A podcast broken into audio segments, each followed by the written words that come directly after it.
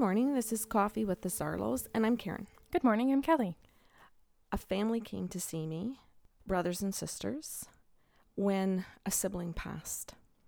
And the whole group came to get answers to questions around what happened to him before he passed for a couple of weeks, what happened when he passed away, and what was going on since he passed over. Because there were things going on within the family dynamics since his passing that caused disruption, anger, uh, questioning, accusations, and division. Mm-hmm. And grief. Because I think when you have all of those things, you have the grief of missing your brother, but you also have the grief of what's going on with all of your siblings. Right. So it's compounded and it gets messy. You can't figure out if you're angry that he's passed and you don't understand why, or if you're actually angry at one of the siblings you might be blaming for his passing. So was it the siblings that came to see you? Yes. Okay. It was a group of, of brothers and sisters. And I think this is a good show because things like these like this happens to people when someone passes. We don't expect it. We might have a conversation with somebody who we know is depressed or we know is struggling or maybe has an addiction or just got laid off and we we get scared. Mm-hmm. We hear that these types of things can happen where somebody could die. It could be an accident, it could be purposeful, it could be questionable. And all of those things cause an equal amount of anxiety sometimes, but in different ways. Mm-hmm. But if you don't know why they passed, it's even more complicated. Mm-hmm. Beca- I think I just want to pause because you said something really good about anxiety heightening. And I wanted to add that while people like you there's so many questions that are brought up in that time period in all of the examples that you've given and when anxiety is heightened even if people are asking good questions the anxiety or the tone that happens can be the thing that ignites the fight. Perfectly said. And when when really the bottom line or the intention is to just have information. Yeah and for for this particular family, and I say I'm talking about a particular family, but maybe I should just say to the listeners that it isn't just one particular family. So if you're listening to this and you're thinking, is that mine she's talking about? No, what I've tried to do is grab information from a variety of sessions where families and groups have common threads. Yes, so it, it isn't the Smith family or the Jones or the Sarlos. It, it's a culmination of a whole bunch of treatments where each one has taught me different things and I thought it would be beneficial for people of that if you're if it's your family going through it or if you're a professional watching it or if you're a friend of someone and you're hearing this that this could be of some benefit to share the show maybe it's for you maybe it's for someone else the family members that came each had their own relationship with this brother. They each believed that they knew the relationship that their siblings had with this brother.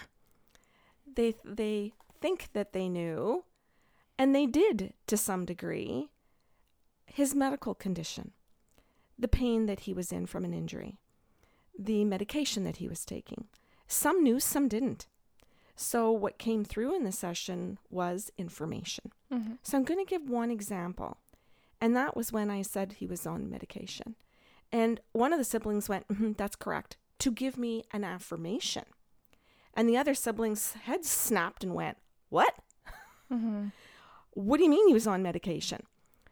And she said, Well, yes, he was on meds for this and for this and for this. And they just looked at her and said, Well, why didn't we know that? It changed the way that they saw her in that moment. Some of them were angry that she knew, and they didn't. So the there was sister a, sister that was alive. Yeah, right. So they knew they. Some of them felt jealousy that she was closer to him, that she knew things they didn't, mm-hmm. that he had chosen. He had chosen to confide. He did, not the sister. He did, but they're mad at her. Mm-hmm. So they placed the anger on her that he made that choice. And he confronted them. From the other side. From the other side. So the dead brother says to me, get her. And I'm like, get her? And he explained, he said, she's angry with my other sister because I made a choice to confront in this sister. Confide. Confide. Sorry, confide in her.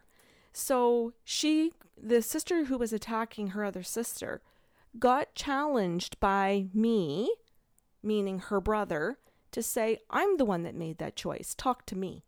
Mm-hmm. Don't go beating her up because I'm dead. Don't go attacking her for the rest of her life. Don't put this on her. Talk to me. Mm-hmm. You ask me why I chose not to confide in you, and I'll tell you why. And so she turned to me, and in that moment, everything shifted. And she didn't want to hear it. She didn't want to. It was an opportunity for personal responsibility. Yes. And there was an opportunity for some truths to come out. And at that moment, sh- things shifted between the sisters. And I'm that made me happy. Like it made me happy in the sense that the dead brother is standing there saying, "Let's put things where they belong now. Let's answer the questions. Let's deal with the confrontations." Mm-hmm which is something he didn't do as a human being, mm-hmm. which is something that the whole family didn't do for each other. And because of that, there was a lack of truth, there was a lack of respect for each other, there was a lack of friendship, companionship, and being able to connect to each other. Mm-hmm. And he, this the oh some of these sessions like if i just think of so many lessons that i learned from sitting with this group of brothers and sisters that day the the soul that crossed the brother that caught that crossed over i'm going to call him mark mm-hmm. mark came through to sort of i'll say throw a dynamite take a dynamite in his family and i don't just mean because he died i mean because of the fact that they came to see a medium who was a complete stranger, but able to represent the spirit that he is, that stepped outside of those patterns, mm-hmm. those deeply ingrained patterns that mom and dad originated by pitting the brothers and sisters against each other. And he talked about that. The mom and the dad are passed over, and I want to say lucky for me in the sense that they got to talk to their mom and dad and see some of the patterns that came from them as well. It gave the family members, some of them, quite a bit of comfort to know that their mom and dad greeted their brother when he crossed over. I want to go to the days before he passed because they wanted to know where he was at and what happened in those days. Like, again, they have no idea if this is an accident, if this is a suicide, if this is a medical issue. Like, they don't know what occurred. So he described his life. He described to them depression, and anger with the world, an anger with the family dynamics, an anger with not being able to have and not working on developing different emotionally intelligent tools to change the patterns for the family or just for himself in his own life. Mm-hmm. It's interesting. Like everything I'm hearing, I can understand that it's it's about uh, them coming for answers, but if people are understanding this properly, we as humans tend to focus on an event and make make the kerfuffle about the event itself and what the heart of the matter is and why they've come to see a medium is to get down to the bottom line, which is always connection. It's always the relationship and the connection within it. And that's what that's what they were missing. That's what created all of the fear. Because had the connections been there properly, the death would have been something that they could grieve congruently. And that's where the mom and dad came in to talk about how they had treated the children, hmm. to talk about how they had put, you know, Mark, and I'll say his sister that he confided in, say Bev, that Mark and Bev were able to connect to each other. But it had so much to do with how the parents treated the other sister. Let's call her Cheryl and how they isolated Cheryl, what they did to make the other two siblings have certain beliefs around her. They weren't true beliefs, and that's something that they apologized to Cheryl. So Cheryl got a huge healing that day, and her sister Bev got to sit there and say, I'm sorry. I bought into beliefs. I bought into it. Real. Yeah, that's right. And I bought into it because from the time I'm born, two years old, three years old, over and over again, these beliefs are reinstated by parents. Mm-hmm. And when we're children, we believe our parents. Though that's our system. Those that's our safety net. Without believing them, we may fear that we're not going to be fed or that we're not going to be loved or taken care of. Survive. Our, yeah, survival. So the parents came in to apologize to the siblings, but they also apologized to Mark. They apologized for where he got to in his life um, that brought him to these to, to this ending. Mm-hmm. And this ending meaning the last month or so of his life. I'm going to say a, a, a month or so where certain situations, beliefs, it was a job loss, it was there was a number of things. He was in a lot of pain, physical pain, but not in that month. It had been years of physical pain, years of going from job to job because he couldn't keep them because of sick days and because of the pain that he was in, and a brain fog that comes with pain. Mm-hmm. And I think if people don't live with daily pain, they don't understand the amount of brain fog you can feel. And have to push through. Yes, on a day-to-day basis and and moment to moment basis, a breath to breath basis. And sometimes we just when they're our coworkers and we're with them day to day over a period of months or years, we don't want to hear them complain anymore. No. We don't we think we've all got our problems. We we we we dehumanize them. Mm-hmm. And long term, that means that, that when we dehumanize them and don't see them and don't validate them, that can really feed into their depression. Yeah, it creates isolation. Yeah, and sadness. And and as you said earlier, not feeling connected. Mm-hmm. And when that occurs at work and we've already grown up with a whole family that has basically raised us to disconnect from each other right from the moment we're born, then you're really set up for if you don't reach, I'll say a failure or a challenge. I don't know how to word this in different ways because I know if there are therapists listening, they'll say a challenge. Please say challenge, Karen.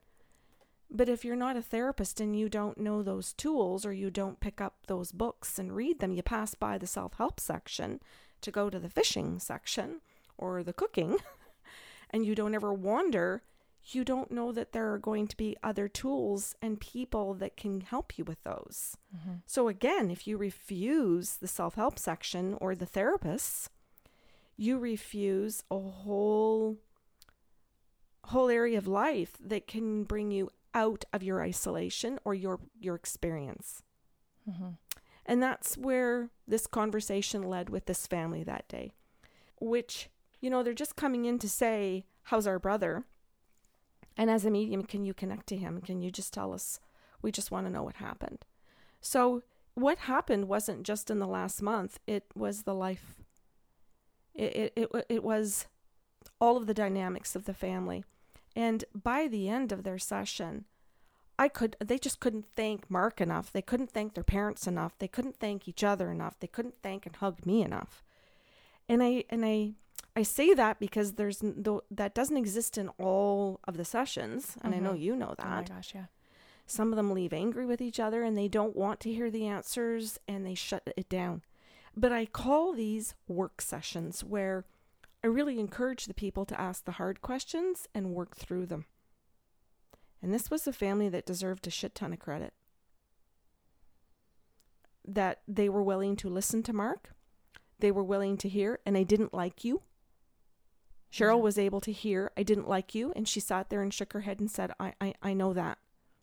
I know that. But and she's sitting there, how do I grieve when I know that the brother that died and that I want to grieve over didn't even like me? Mm-hmm. How do I grieve?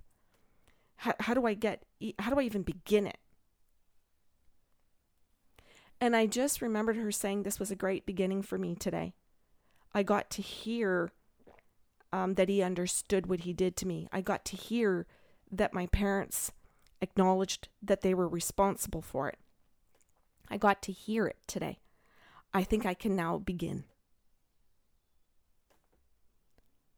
Fantastic. Oh, it's a happy dance, I, I, I think, for me, uh, that that they bother to try. And, and that's why I said I think that there should be a lot of credit here for the siblings because they were willing to come in spite of the fact that they knew that they were angry at each other. They Yeah. they knew it and they still booked the session to come in because the biggest thing that I saw in this group together, but also as individuals sitting in that room, was a desire to know. Yeah. And that's why some people walk past the self help section. They don't want to know. That's why they don't book an appointment with a therapist because I don't want to know. I'd rather sit in all of my pain and anger and hold on to it. Well, I think the desire to know come boils down to a desire to connect. Because if I can know, I can understand. And if I can understand, then I can connect. Even if I don't end up liking the person, I can still connect to them as a human. I think, too, for Cheryl, it, it helped her understand uh, her own behaviors, her own feeling isolated, her own desire to reach out to different types of people. Yeah. uh, also why she went into a certain type of career. She went into nursing, and her whole desire in going into nursing was to connect because she didn't have it with a family. Mm-hmm. Her desire to find a husband and to have children was to have her own family. It wasn't that she actually was really in love with her husband, but she was in love with the idea of a husband and a family. And that doesn't mean that now that she knows any of this differently that she wants to leave him or that she wants to break up the family as it stands in those dynamics. But she walked up to me at the very end of it and said, Could I come back with my husband? Could I come back and just talk to him? Could we just talk about all of this so that maybe he could understand? And I don't, yeah, I don't even know why I really want him to come, other than I got a different kind of understanding today. And I think if we sat together, I'm just excited to see what else could come of it that I might understand about myself or that he might understand about me. Because I have a really hard time hearing no. I bully my husband. I can't take no. And I'm thinking, that is fantastic. And I said, So do you see why you can't take a no? And she says, Yeah, and I can see why my mother in law hates my guts. Hmm. She says, Today, when I heard all of this, I understand why my mother in law hates me because she knows I bully her son. Mm-hmm. She knows I do, and she knows I hold the fact that we're a family over her head. He won't leave me because he's a dad. So I bully the shit out of him. Hmm. So she, this whole need for the family unit and her stress over her original family has seeped into her marriage and the way she treats her mother in law and her children. But she, that day, started an opening just from one thing, Kelly, and that was just a desire to know something. She didn't even know what she wanted to know. Yeah. She was just saying, Could you tell me something? And I'm going to see where it takes me. And I'm willing to sit here and listen. And I'm willing to be in front of my husband and be vulnerable enough to say that I know I bully him. I think about the hundreds of people who have sat in front of us and said, I'm open and have been nowhere near what you're describing in this Cheryl character. Yeah. Where they there is like you say that desire to know, to hear it and then to sit with it and decide what they want to do. Yeah. And she was so excited. I remember looking at her face sometimes where she was so excited when a message was coming through her for, for her sister Bev from Mark, where she just really wanted Bev to get things. She wanted her to understand something from a different perspective. Right. And Mark was giving everybody different perspectives. And so she was looking at her sister Bev to see, geez, what could be said here that could change our relationship because I don't know how to myself. Mm-hmm. I have no clue, but I'm willing to sit here and see what Mark's going to say to Bev and see what Bev gets out of it. And then I'm going to sit here and see how that's going to affect me. And and the choices that she ends up having because of it. Yes. Choices that may or may not have been there before. Yeah. I, I think of the term game changer. I really like that because it that's a session where you come for medium, you come to hear is he okay? You come to hear does he love me? You come to hear did he cross over okay? Was he in pain? There's just like there are these general very high need anxiety questions I want to know if he suffered. I want to know if he's all right. And he's he he's he came through and he answered all of that. But that was like the first 30 seconds. Can we get past that? There's a shit ton of work to be done here. And they said yes. Mm-hmm. They didn't want to hear, does he have brown hair? Can you see if he has green eyes or blue? Mm-hmm. Can you prove that he's here? They they weren't there to do those things. They were there on such a different level. And in particular, Cheryl. Mm-hmm. But mostly Mark and his mom and dad. This was an opportunity to take like I said to throw dynamite into everything. And and Kelly, the expression there I use is dynamite, but in alchemical healing, it's calcination. Mm-hmm. It's a process of let's burn everything to the ground. Let's burn all of these beliefs and thoughts to the ground. Let's see where they originated.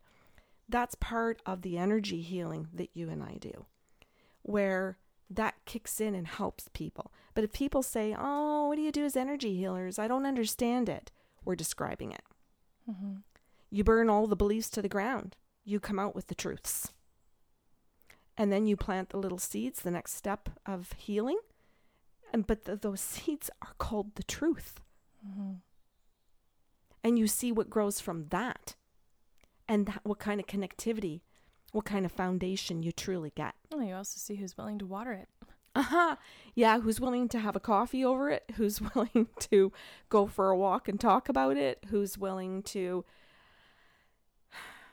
yeah, just sit in each other's presence and allow each other to feel. And I remember looking at Cheryl where she was just sitting on the edge of her chair looking at Bev to see what Bev was going to take and get. And Bev blinked. She blinked a lot, she twitched a lot.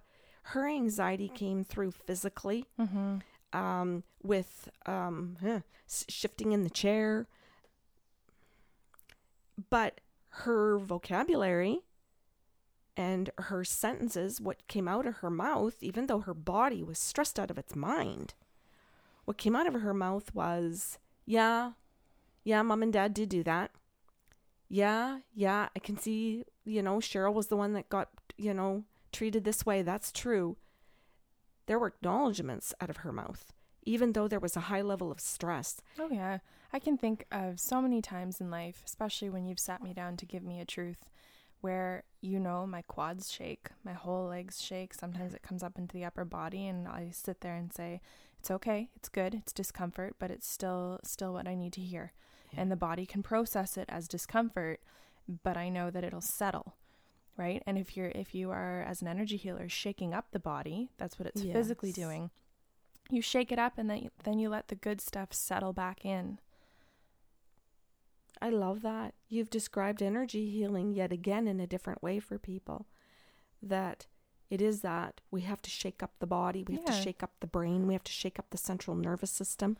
And the we crap have... rises. The crap rises to the surface, metaphorically and literally, right? We have outbur- outbreaks in our skin. We have all kinds of irritations that happen physically for us. And that's that, that not so good stuff we're trying to grieve and release that comes to the surface or excreted and then the good stuff settles again. Hmm. And it's a process. So understanding that while you're shaking or while while you're having your irritations or outbreaks, that that's just part of the process of things shifting, then you can be patient enough to let the discomfort be, not have to rush it, and then know that you're going to come back to that that state of health again or a brand new one. Yeah hope for some people hopefully a brand new one especially if we've had an environment. And by that i mean it can be a family it can be where you live it could be a group home. Um, there's a, variety of places that people are birthed and live a life. Some move from home to home school to school country to country whatever it is a military life. It can be all kinds of different types of lives. I think it's an invitation with the energy healing to create something new. Mm-hmm. Each time, each each session. So some people say, "Well, why would I come back for that?" Yeah. For the peace that that brings, for the love that that brings, and it's that self love. When people ask sometimes, "Well, how do I love myself? What does that look like?" there's a variety of ways that self love appears or presents itself, or the choices that we make to do it. But I think one of the best ones is to shake up the things that are the untruths in our love in our life. That is self love. It isn't just going to the gym or just washing our hair or eating well. It is all of those things too, but it is also being truthful to ourselves. And I don't mean in a mean way to others. I'm just going to tell you my truth and it's it's going to I'm going to yeah. say it in a suck it up kind of way and I'm going to be mean to you. That's not that's not being truthful. That's being an abuser. Mm-hmm. Truthfulness is is the authenticity of a whole. It's your tone, it's the presentation, it's the patience. It's being scared shitless. Kind choice of words. Yeah. Can be full of anxiety. It can be full of depression. But I think that's what a depression and an anxiety can birth, can give us if we are okay to sit in it. And this this family, this mom, dad, Mark, Bev, and Cheryl, were just I don't know, I wanted to say at first full of love, but it, not really. These were these were people that well, three spirits and two people alive. I'll say that we're biologically connected at one time. Mm-hmm. And the two humans on earth still believe they are. because we still believe that when we cross over, they're still our family. We don't think that the whole planet is, mm-hmm. or that our neighbors are, and everything else. I can't even count the number of people that have been in to say, well, is my husband with my parents? Yeah. on the other side. And I'm going, God, no, they hated each other and it suits them just fine that they're not together. Yeah. That was the last person they wanted to see when they crossed. And the person laughs and goes, Yeah, that's true. So why in your head do you want to put them in a room together for eternity? Well, Jim Jeffries said that in a, yeah, for one sure. of his stand up comedic shows, right? Yeah. He goes, Jesus, I don't want to believe in a, in a hereafter. Remember in his comic gonna, routine? Yeah. Why the hell would I want to spend the rest of eternity with the people I hated on earth? Mm-hmm. like, yeah, it's just a, it's a very uh, human, but like level one human yes. kind of thinking. And the idea that you can be energy and expansive and love, not to sound corny, is a far better thought for for when we're grieving than our families stuck in a room together and you're asking if they're fine. Yeah. And and the idea too that we have to cross over meet them again and spend the rest of eternity with them. It's like do not pass go, do not collect $200. Well, it explains why some people at the end of life don't want to die. Yeah. That they There's fear. Yes. And it, I, I like being able to explain to people, no, they're not together. They your parents or your the family members were a check-in point to see that the soul got its lesson that maybe they did or didn't get here on earth and now they're off doing their own thing. Yeah. That soul has moved on. Right. Ah, Kelly, I like what you just did because some people get told, let go, let go of that, just forgive. And what you and I are saying you is, know how I feel about forgiveness. but I'm, but I'm just saying, I've always say to clients, there's no such thing. There's no yeah. such thing as somebody walking up to you and just throwing it in your face and saying, "Oh, you got to let that go." That doesn't happen. You might as well punch them in the face. Uh, oh. and say, "Let it go." it's it's a process and it's not a process that always gets achieved on earth. And for some people, that means some people will say, "Oh, take the higher road. Oh, forgive and forget. Oh, it's family." They throw all these things out because underneath it what they're really saying is, "Come back for some more abuse, sucker." Yeah, there are so many instances where by not forgiving, not letting go, not forgetting, it keeps you from not crossing the bridge that you should have burned. Yeah. And some for bridges are worth burning. Yeah, for your love, for your protection, for all kinds of things in life. Mm-hmm. Mm-hmm. Some bridges need to be burned. Well, this is interesting. And I think sometimes it's very good not to let go. Yep. It's good to remember. It's good to set boundaries. It's good to understand why uh, that you don't let go of certain things. I, Isn't that's what I just said? I know. Okay. Sometimes I repeat what you say because some I think sometimes people if they hear it again, I'm a three person. Sometimes I got to hear things three times. So do I need to repeat it back after you repeat what I repeated? Could you? Fuck. Let me have another coffee and I'll try. So we're saying remember. Just kidding. I like that. That's fun. Yeah, that's that that's my that's I don't know. I think I'm going to stop at that because that's, That's a good amount of time. There was so much more to their session. I could do 10 more shows about them. And maybe I will. Maybe I will bring this family up of these people over and over again of the different things that happened. Because if anybody was goes back to what I originally started about the couple of months, the month or so before and what happened, the cause of death, what he did, they're sitting here going, "Whoa, what happened to Mark?" We got no answers. we got no answers. What happened to Mark? And they did get their answers. What happened? Yeah. And it does matter. It is part of this. But I wanted to break it this this down into pieces. Mm-hmm. Just because I could see Cheryl and what she got. I could see Bev and what it did for Bev and Mark and what it did for Mark and the parents. Mm-hmm. So let's end it that for now. Sure. Okay. Uh, thank you. I know that was that was Mm. your story to share, so I appreciate it. Mm. Uh, if you have questions or comments about today's show, you can email us at info at bysarlo.com. And we also welcome you to submit your own ideas for podcast shows. We, uh, we very much appreciate that. We hope you have a wonderful Saturday, and we will talk to you next week.